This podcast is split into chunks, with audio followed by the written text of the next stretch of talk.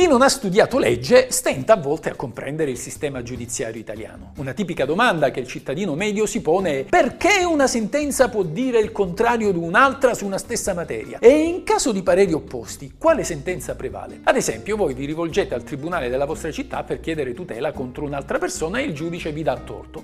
Poi venite a sapere che un vostro amico residente in un'altra città e che quindi si è rivolto a un giudice differente ha invece ricevuto una sentenza favorevole. Perché lui sì e voi voi no. Che giustizia è mai questa? La risposta potrebbe venire spontanea. I giudici sono i veri detentori del potere in Italia e così in effetti potrebbe sembrare, ma prima di cedere anche voi in luoghi comuni e iniziare a fare retorica spicciola, sentite quello che vi sto per dire. Vi spiegherò per filo e per segno perché ci sono sentenze tra loro diverse e che cosa può fare il cittadino quando ciò succede. Dopo che avrete sentito questo video, tutta la giustizia italiana vi apparirà molto più chiara e sarete degli esperti di legge. Siete tutti pronti per questo ennesimo viaggio nei meandri oscuri del diritto italiano? Iscrivetevi al canale, azionate la campanella degli avvisi e vostro onore, la sigla!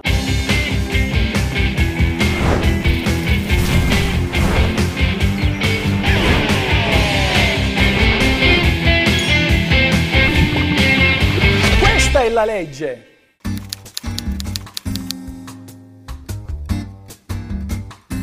L'articolo 101 della nostra Costituzione recita nel seguente modo: I giudici sono soggetti solo alla legge. In questa frase è racchiuso tutto il funzionamento del nostro sistema giudiziario. Questa espressione sta a significare che i magistrati, chiamati ad applicare le leggi ogni volta che devono emettere una sentenza, non sono obbligati a rispettare l'interpretazione che di esse è stata data da altri giudici, ma sono liberi di averne una propria. Quindi ogni giudice può avere un proprio pensiero, anche diverso da quello dei propri colleghi e addirittura anche diverso da quello della stessa Cassazione. Ciò non vuol dire che ogni magistrato sia libero di fare ciò che vuole e di dare torto o ragione secondo il proprio capriccio o le amicizie personali. Resta infatti pur sempre l'obbligo per il giudice di motivare correttamente la sentenza e il percorso logico che lo ha portato a una determinata decisione. Senza motivazione la sentenza è nulla. Ed in più, in caso di interpretazione difforme dal senso reale della legge, il cittadino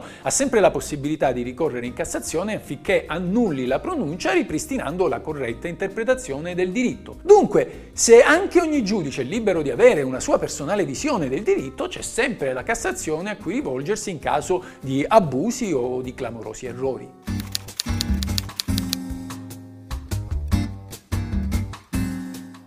Legge generale e astratta, prendendo a riferimento situazioni ideali e non reali. Ne potrebbe essere altrimenti, diversamente avremmo un incredibile proliferare di norme. Quindi ogni volta che un giudice deve decidere una controversia è chiamato a concretizzare il senso di questa legge e questa concretizzazione passa attraverso un meccanismo interpretativo che dal caso astratto la porta al caso concreto. Ecco perché il giudice si ritrova tra le mani questo potere, un potere necessario per come vi ho anticipato, ma del quale è assolutamente vietato abusare.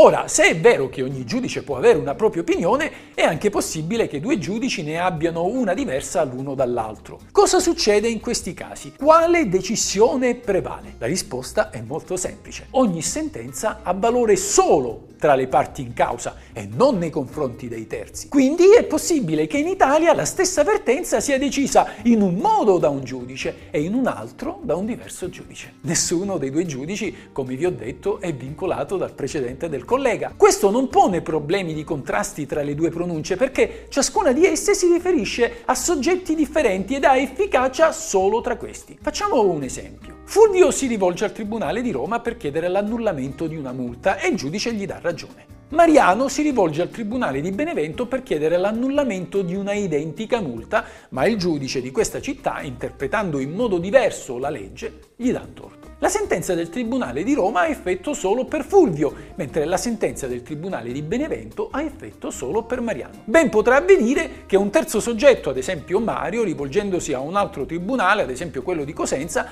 ottenga una decisione dissimile dalle precedenti. Dall'esempio si comprende che in caso di pareri opposti nessuna sentenza prevale sull'altra, ma ciascuna ha una limitata efficacia al proprio caso. L'unico limite che pone un sistema del genere è in termini di giustizia. Come mai il cittadino può subire la negazione di un diritto che un altro giudice invece ha riconosciuto in un differente territorio? Il diritto è anche questione di fortuna? In teoria non è così. Chi non è soddisfatto dell'interpretazione che il giudice ha dato della legge, al proprio caso, può ricorrere alla Cassazione.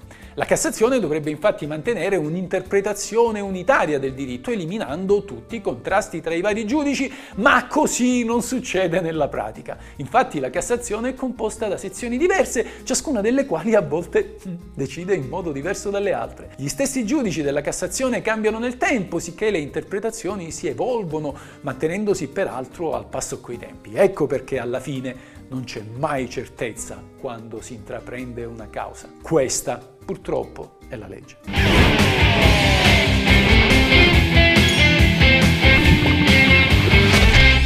Perché questa è la legge. E questa è la legge. Ciao amici, se vi interessa sapere cosa dice la legge, come va interpretata, cosa si può fare e cosa non si può fare, il tutto in un linguaggio semplice ed accessibile a tutti, iscrivetevi al mio canale, questa è la vera legge.